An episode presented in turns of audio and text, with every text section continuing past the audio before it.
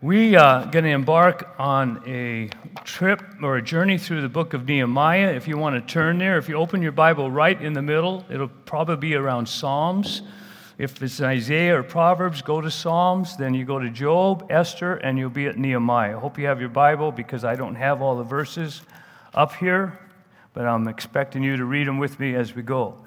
There's several reasons we landed on Nehemiah. It's going to be a four week series. And, and, but one of the reasons is because of this phrase in Nehemiah that jumps out at you and just kind of inspires us. And it's this phrase in chapter 2 it says, Let us rise up and build.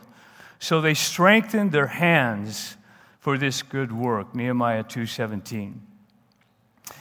We want to, as we embark on the building project in the natural, we know from Nehemiah um, that God is, is as concerned about the spiritual of his family as he is about the natural. And so in the book of Nehemiah, we're going to learn um, through the lessons of Nehemiah about what God wants to do in our hearts as we embark in this project in the natural. And I want to spend a little time. I, get, I need to set up the context of Nehemiah, a little bit about the history so we can glean from this book. And I want to talk about reading the Old Testament first. Three things about reading the Old Testament. I could tell you 10 reasons, but I'm just going to tell you three reasons why it's important you read the Old Testament. First of all, the Old Testament is the foundation for everything we believe in the New Testament. It talks about a man that God chooses to start unveiling who he is in Abraham. And then through Abraham and his descendants, the nation of Israel, he builds a relationship. His whole desire is to begin unveiling to mankind after they sinned in the garden his faithfulness and his goodness to a people group that he calls his own, the nation of Israel. We know the promises in the Old Testament towards the nation of Israel and the land of Israel have not fully been fulfilled, and they will be fulfilled. There will be a day when Jesus will come back as the King of Jews, and he will come through the eastern gate of Jerusalem. And so the destiny of Israel is tied to our destiny as grafted in believers, Gentiles who have accepted Jesus Christ as Lord and Savior. And there will be a day when all of the Jews, the Israels that are living, will be in Jerusalem, the Bible says, will be gathered back. They will make Aliyah, and Jesus will be received as the King of Kings and the Lord of Lords. It's important for us to understand that we're part of the storyline of God as Gentile believers. And to understand what happens with Israel, because Israel, God gave conditional promises. If you will worship me, if you will obey me, I will bless you, and you will expand your nation. And if you do not, there will be consequences. If you worship other nations' idols and gods, if you disobey me and rebel against me, there will be consequences, and other nations will come against you and will overtake you, and you will be scattered, which happened many times over. And in this particular book, we're in the middle of one of those times. And I'll just give you an example Deuteronomy 30, verses 1 through 3. This is what the Lord says as they've been scattered. So it shall be when all these things have come upon you, the blessing and the curse which I have set before you, and you call them to mind in all nations where the Lord your God has banished you, and you return to the Lord your God and obey him with all your heart and soul, according to all that I command you today, you and your sons, then the Lord your God will restore you from captivity, have compassion on you, and will gather you from all the peoples where the Lord your God has scattered you. This storyline is a storyline to be an example.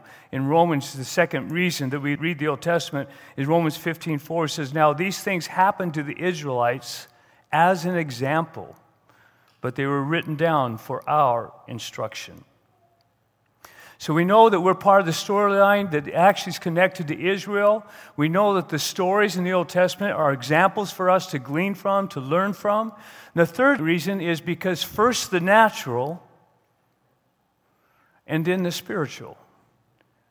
If you can read the Old Testament understanding that these nations who are fighting each other are not how we are to operate today. I'm patriotic to the United States of America. and I pray for America and I care about America. But I'm not, I don't have allegiance to expanding the territory of America. I have an allegiance to the government of God. I have allegiance to expanding the kingdom of God. is way stronger and way more important than my allegiance to advancing the cause of America. Both are important. But the spiritual is more important because it's eternal.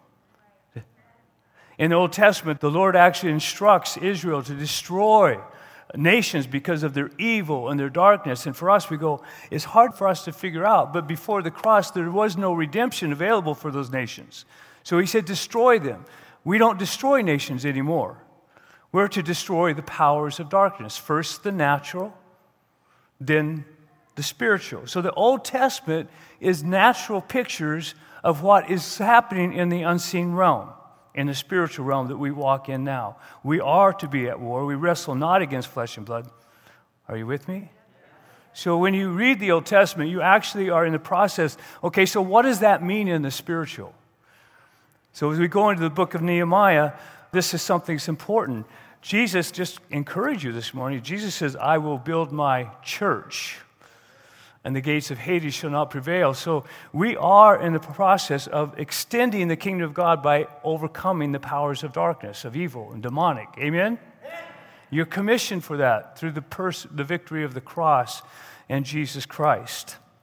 Now, I want, actually, I, I, like this statement. I have a picture back here that this reminded me of. It says, you, that Israel reminds me of. It says, You are free to choose but you're not free from the consequence of your choice.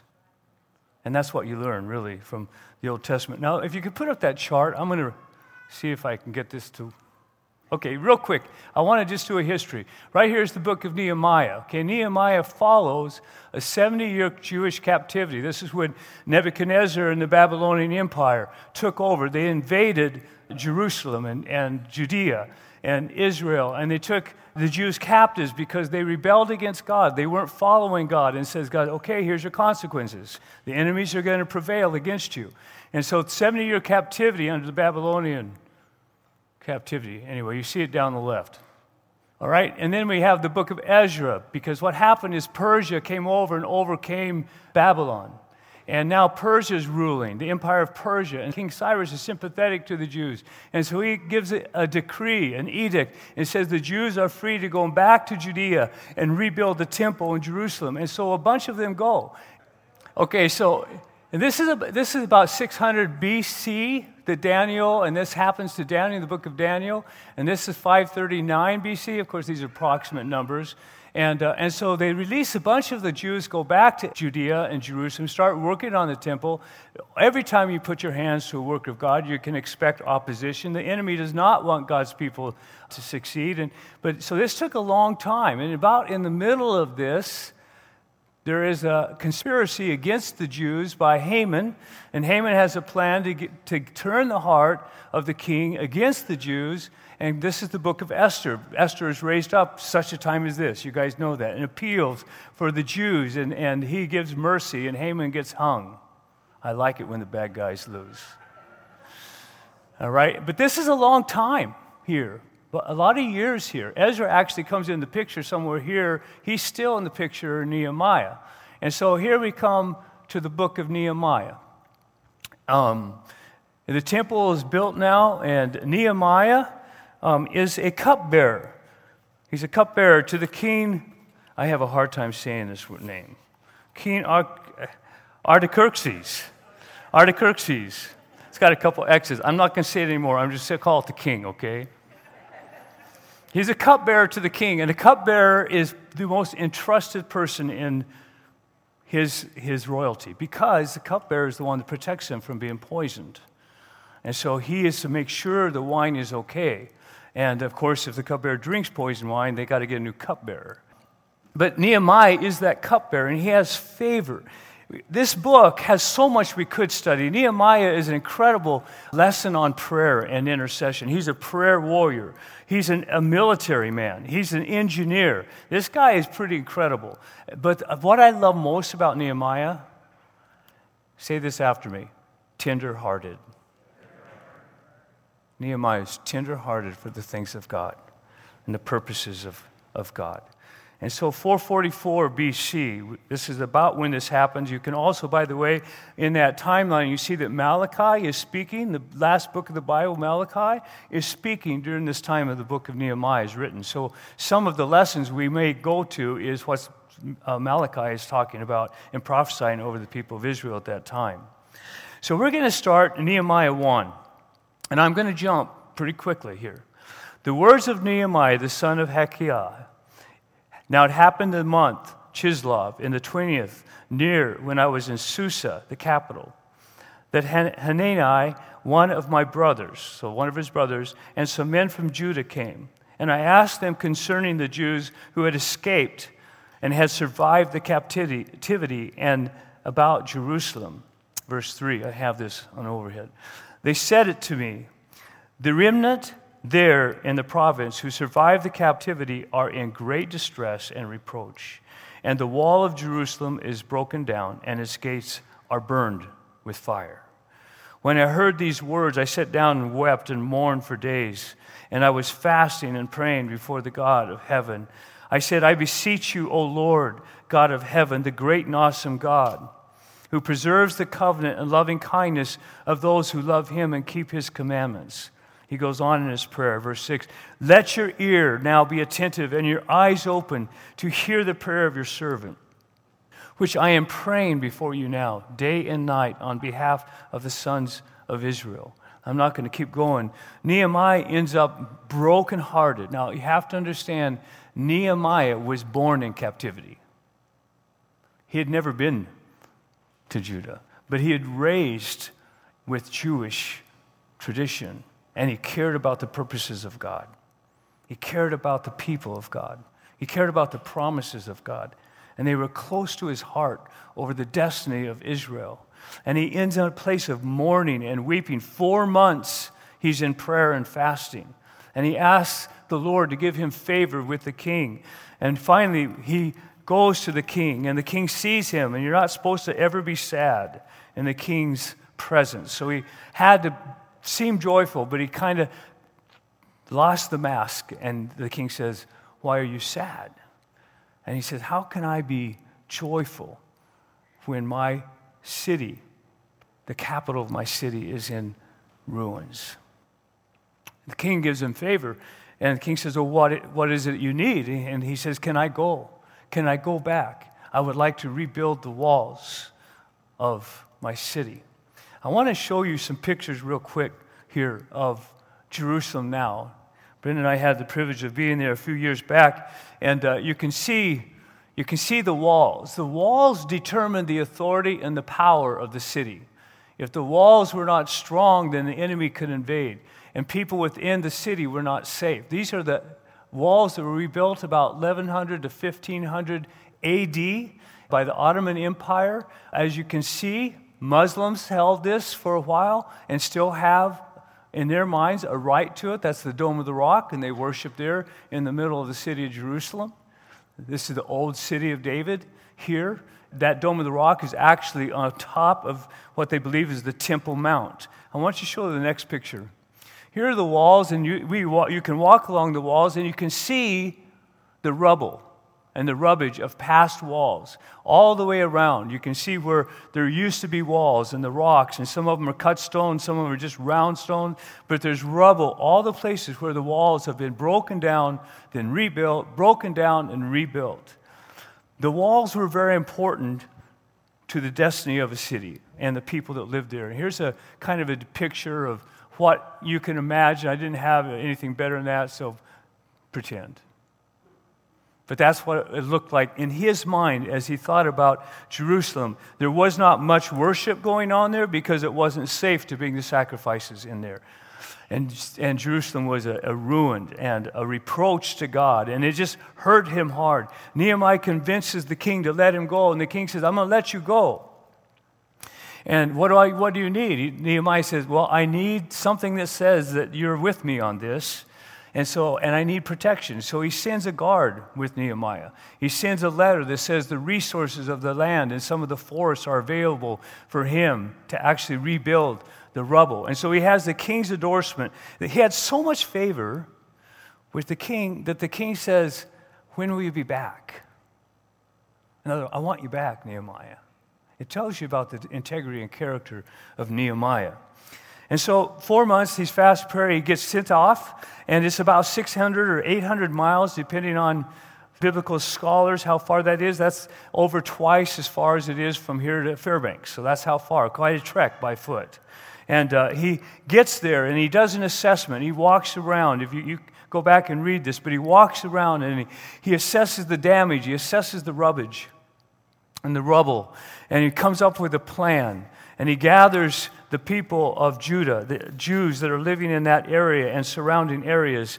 And this is what he says, chapter 2, verses 17 through 20. And then I said to them, You see the bad situation we are in, that Jerusalem is desolate and its gates burned by fire. Come, let us rebuild the wall of Jerusalem, so that we will no longer be a reproach. I told them how the hand of God had been favorable to me, and also about the king's words which he had spoken to me. And then they said, Let us arise and build. And so they put their hands to the good work. Ah, I love that. In one accord, all these people said, Yes, we're ready to go after this under the leadership and courage of Nehemiah, they actually build the walls, complete the walls in 52 days, which was an incredible feat. Now, a lot of people refer to Nehemiah as an example of the Holy Spirit. The name Nehemiah actually means Yahweh comforts. Who is our comforter in the Bible? The Holy Spirit. And so, this illustration of what we're seeing, part of the things is when the Holy Spirit is empowering his people, things get done. Things get done. And in this place, Nehemiah is leading, and he is, is, for some people, in 52 days, a picture of the Holy Spirit working. There's another reality that we have to understand, and that is anytime people, God's people, put their hands to a good work, a great work for God. Turn to your neighbor, let's do a great work for God. Let's do it. Do it. Say it again to the neighbor. Let's do a great work for God. Anytime God's people say, let's do a great work for God and puts their hand to the plow, there's going to be opposition. There is going to be resistance. Bill Johnson says if you don't have opposition, if you don't have resistance, then you better check your direction. You might be going the same direction as the devil. And so, anytime there is a, a, a, movement on earth towards the things of advancing the kingdom of God, the government of God, there is going to be a resistance. And there's resistance all the way through them building the wall. We find it verse in 19, chapter 2. But when Sanballat the Horonite and Tobiah the Ammonite official and Geshem the Arab heard it, they mocked us and despised us and said, What is this thing you are doing? Are you rebelling against the king? So I answered them and said to them, The God of heaven will give us success. Therefore, we are his servants. We, his servants, will rise and build, but you have no portion, right, or memorial in Jerusalem. Most Bible scholars agree that Sanballat and Tobiah actually were Jews, but they did not have the heart of God. Do you know there are a lot of Jews today that do not have the heart of God? Most of Israel is secular in mindset. And these Jews, Sanballat and Tobiah, actually become a resistance, as, as well as others, Arabs and others. They actually recruit opposition against them. And so we, all the way through, we find opposition. And, and one of the fun things to do is to study all the strategies of, of Nehemiah in opposing, of having victory, even in the midst of uh, the opposition. Chapter 3 is my most inspiring book of this whole thing. Well, there's a couple of, I really like chapter 8 too. I like chapter 6 when it says they finished the wall and the enemies found themselves discouraged. I like that one. Verse 15.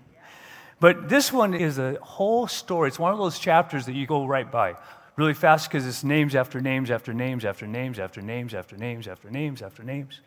But basically, what it says, you got here, then Elisha, the high priest, that means the high priest was not a, a professional stone layer, he was a priest. But he rolled up his sleeves. He says, I'm getting involved. So the high priest arose with his brothers the priests and built the sheep gate. They consecrated it and hung its doors. They consecrated the wall to the Tower of the Hundred and the Tower of Hanel. And next to him, the men, men of Jericho built. Jericho is probably by a walk, is about a two day, day and a half trek, is how far they'd have to walk from Jericho to, to be there. Jericho built, and next to them, Zachar, the son of Imri, built, and next to them, and then next to them, and after them, and next to them. Let's just get this illustrated. Why don't you stand up? Pat and Claudia, stand up. Josh, well, stand up. Marla, Scott, Marianne, stand up. Brenda, get in here. Come on, baby. You got families, shoulder to shoulder, doing a great work for God. Shoulder to shoulder. And we're going to find out in a minute. It says they put them families by families. How many of you know you fight harder when you're fighting with family? and for families. Huh? How many of you know that you get a whole lot more courageous when you're fighting families shoulder to shoulder? The destiny of your kids, the destiny of your grandkids. Brenda and I have fought many wars over these two kids. We're just getting to know Josh and Noel, but we're going to fight with you for your destiny and your children's destiny, and I prophesy that. Fought a lot of wars with Marla shoulder to shoulder, Scott and Marianne and their kids, and Marla and Jim and their kids. This is what's going on in this picture. People coming together, shoulder to shoulder, doing a great work for God, fighting for the destiny of a people. Thank you, guys. It's inspiring. Turn to your neighbor and say, That's inspiring. Come on. There's something so, so beautiful and fun about doing something together with one heart in one accord. In fact, the enemy knows that when it's one heart, one accord, that the unity actually attracts the anointing. It actually, Psalm 133, it attracts the anointing, the power of God, unity, oneness, one accord, doing a great work to God, hearts connected, moving, advancing the things of God. Let's jump forward verse 6 of chapter 4. So we built the wall, and the whole wall was joined together to half its height, for the people had a mind to work. Now, when Sanballat, Tobiah, the Arabs, you notice there the enemy is gathering, gathering forces. The Ammonites and the Ashdodites heard that the repair of the walls of Jerusalem went on and that the breaches began to be closed. Say breaches. Began to be closed. They were very angry. And all of them conspired to come and fight against Jerusalem and to cause a disturbance in it. Jump to verses 10 and 12. What's Nehemiah's strategy? Well, let's, let's talk about, uh, first I want to hit 10 and 12. For, uh, he says, The Jews who lived near the enemy's camp spoke. Let me jump there. 4 verse 10. The and then Judah, Judah, it was said, the strength of the burden bearers is falling. So there's Jews who are in the land who are not engaged. And they bring a fear based report. The strength of the burden bearers is falling, yet there is much rubbish, and we ourselves are unable to rebuild the wall. Our enemy said they will not know or see until we come among them, kill them, and put a stop to them. Now, when the Jews who lived near the camp had told us 10 times, they will come up against us from every place where you have to turn. And then I, then I station men. Here's what I want you to know.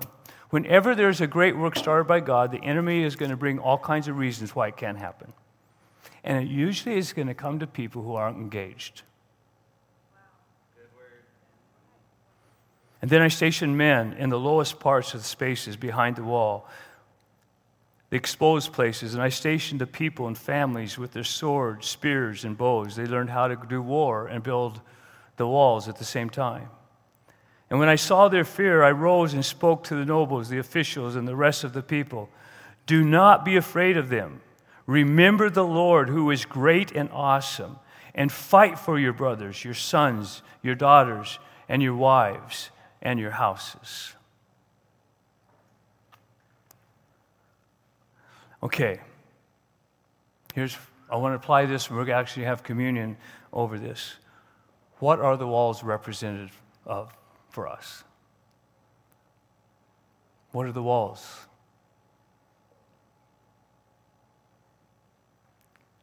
It's our relationships. Our relationships protect the fire, the presence of God, or actually grieve the Holy Spirit and the presence of God. It's us making a decision and choice. Actually, 1 Peter 2 5 says, We are living stones being built together into a spiritual house.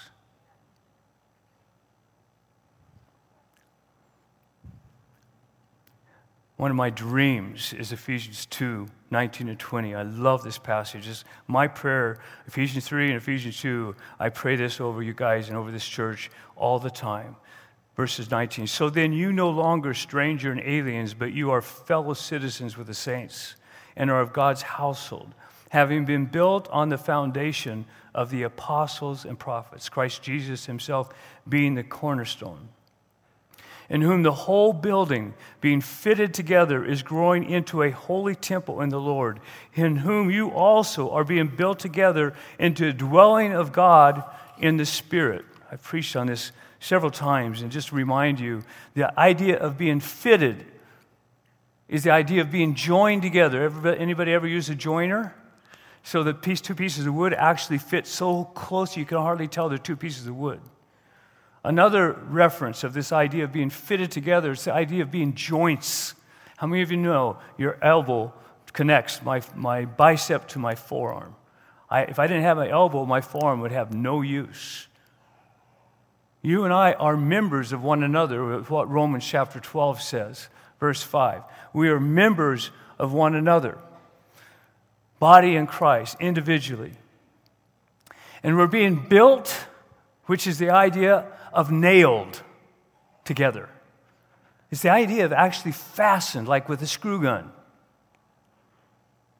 We are built together to be a dwelling place of God in the Spirit of God. How many of you know the enemy wants you to be divided from your brothers and sisters at Northgate? He's working overtime because there's a great work ahead of us. and He's working overtime with accusations to try to divide people in the body of Christ, not just at Northgate. Every church in the valley, it's his number one strategy, is through accusation and lies, is to divide the body of Christ. But it's God's word that we would be built together, that there's 28 one another's in Scripture, that we're to bear one another's burdens, we're to pray for one another, we're to encourage one another, we're to, to uh, be devoted to one another in brotherly love, we're to accept one another as Christ accepted us, we're to greet one another with a holy case. We don't ever do that. Well, sometimes I do my wife. We are supposed to be so connected as a people. And the enemy works hard to keep us disconnected. We're not to judge one another, we're not to complain against one another. We're to forgive one another as Christ forgave the church. Ushers, you can go ahead and get sacraments ready. Here's the deal, you guys. How many would agree with me that family life is rewarding, go ahead and pass. But family life is hard. Three.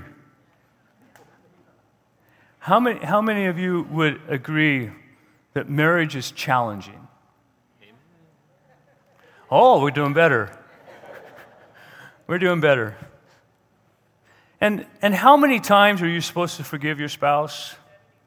This is the 10th time. How many times are you supposed to forgive your parents? How many times are you supposed to forgive, forgive your kids? How many times are you supposed to forgive one another? You don't quit. You don't quit. How many have been hurt in the church? How many have been disappointed in the church? How many have been let down by leaders? Is there anywhere in the scripture that says, okay, you can quit?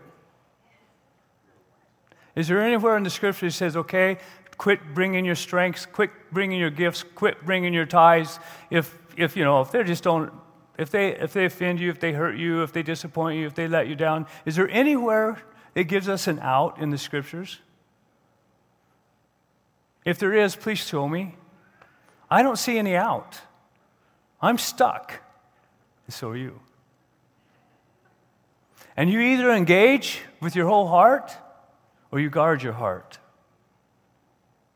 And you become someone who is liable to hear the accusations of the enemy against the church. It's your choice, and you will reap the consequences.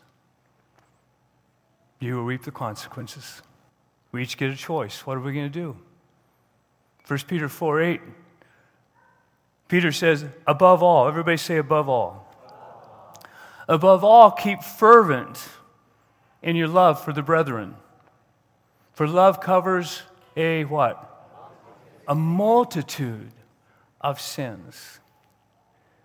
What the world is to look at when they look at the church is not perfect people who make get all the right things done in relationships, but are people who forgive, forgive, forgive, and love, and love, and love, and accept, and accept, and accept, and encourage, and encourage, and encourage, and fight, and fight, and fight for each other's destiny.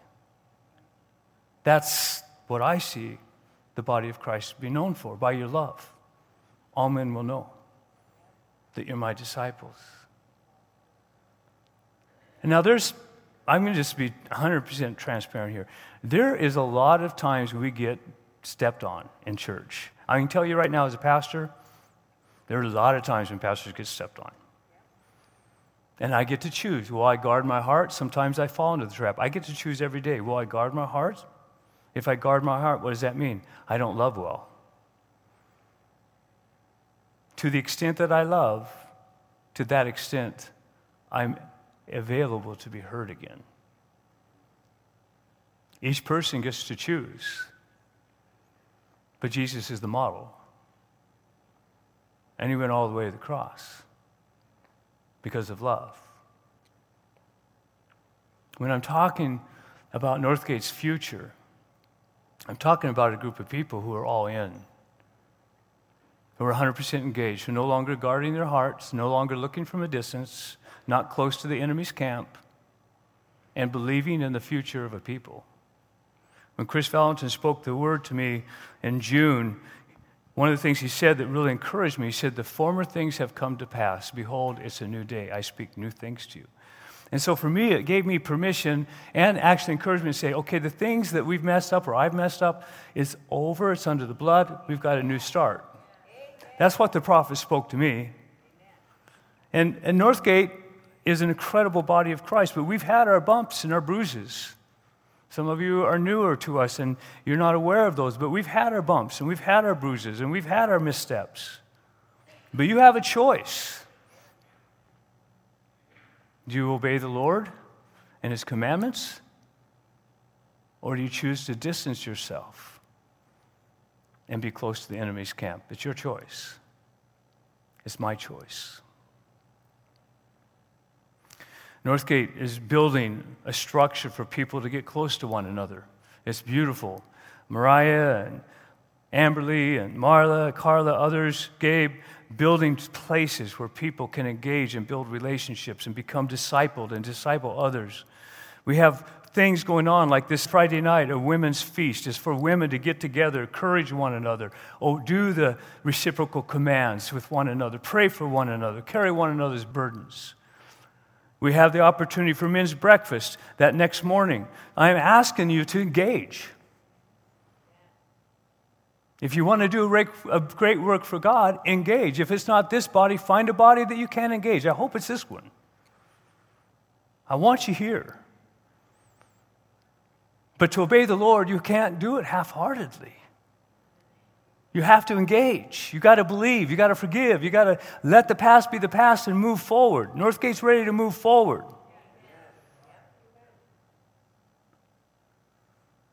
We have an ownership community. It's a beautiful thing. This morning, a group of us, 30 of us back there at 8 o'clock a.m., and we're praying together, and we come in and we set up the chairs, and we're going to be here afterwards and take down the chairs, and we're going to serve the body of Christ. And every week, there's another ownership community. And it's not just serving, we get to go back later and, and be discipled and disciple one another. A pastor asked me a few years back, he said, Dennis, my kids are really struggling coming to church. And I don't know what to tell them. They were in middle school and and um, how come your kids all came to church? All I've known them, they've come to church. They've never seemed to struggle with church. And I said, because we never gave them the choice, number one. Number two is because we're family. And that's our family. And we serve our family. We engage with our family. We build with our family. And my kids knew they were coming to do family. You fight for your family. You don't come and tend. You fight for one another. I said, teach your kids to fight for the church. A year later, he came back and he said, It's made all the difference in the world. My kids now go to church and they want to go to church because they know they've got something to contribute.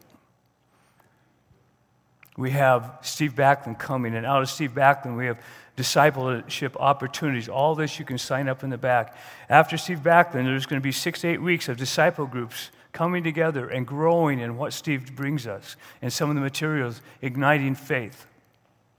And you'll be put in small groups if you choose to engage. You'll be put in small groups and you'll be encouraged one another and gleaning from one another and having strength being spoken into your life as you speak strength into other people's life. Ephesians 4:32 says, "Be kind to one another, tender-hearted, forgiving each other, just as God in Christ also has forgiven you." There are some people who are new to our church and, and they've come from other churches. And uh, I don't know if there's any here in this service. There will be in the second hour, but, but there's history in the church that hurts uh, for you. There's leaders that maybe have let you down. There are people maybe have, have, sinned against you. And I just want you to know this is the remedy the cross, because he carried your sorrows. You may have a hurt, a broken place from church life that you need healed. Jesus has already paid the price, not only for the sin committed against you, but for your healing. And you can be healed of the past hurts that you have had in the church. The cross is the remedy for that. So let's stand together.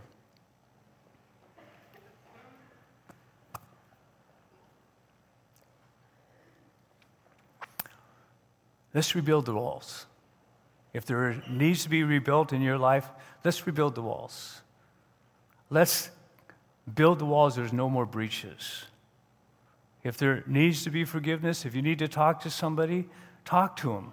If you need to talk to me, please. I had a couple come to me just recently and share their hurts and their, their, challenges, and we're reconnecting hearts and talking about the things that caused them frustration or whatever. And talk to one another about those things. Don't, don't ignore them. Build the breaches back, okay? The church is the most beautiful organization on the earth. And he, Jesus says, I will build my church, and the gates of Hades will shudder and not prevail. So let's remember the Lord's sacrifice and forgiveness on the cross. Father, we stand before your throne of grace. And I'm asking in this room that, uh, that we have an opportunity to make a choice to either be fully engaged with Northgate or ask for help for the steps that need to be taken to move that way. And I pray that you would heal hurt, you would heal past things that have happened.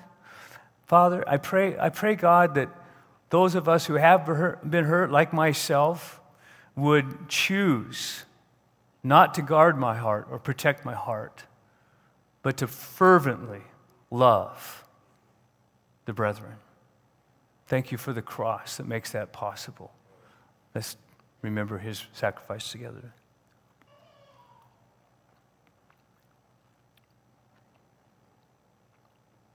When I think about the blood, all I think about is being redeemed like a bride of Christ and the party of a celebration of a wedding.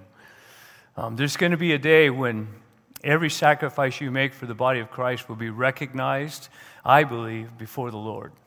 And there's going to be a wedding feast, and we will be joined with the Lord Jesus, as with all the redeemed of Israel who choose to believe in the Lord Jesus, and all of the church across this valley and the planet, and it's going to be a party. Every tribe, tongue, and nation is going to be represented. And all of our labor for him is going to be recognized, and it's going to be a blast. To the blast.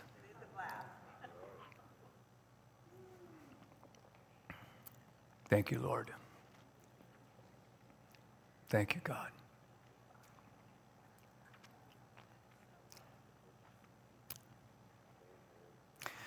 I want to uh, encourage you if you haven't signed up for Steve Backlund Conference, this is part of our discipleship plan. You can sign up back there. Uh, there's also Grow Tribes you can sign up for, um, but I'm encouraging you to engage and uh, we're going to become, uh, we already are, but we're going to become even a greater, amazing body of Christ. All people said? Amen. Amen. Amen. Have a great day. If you need prayer,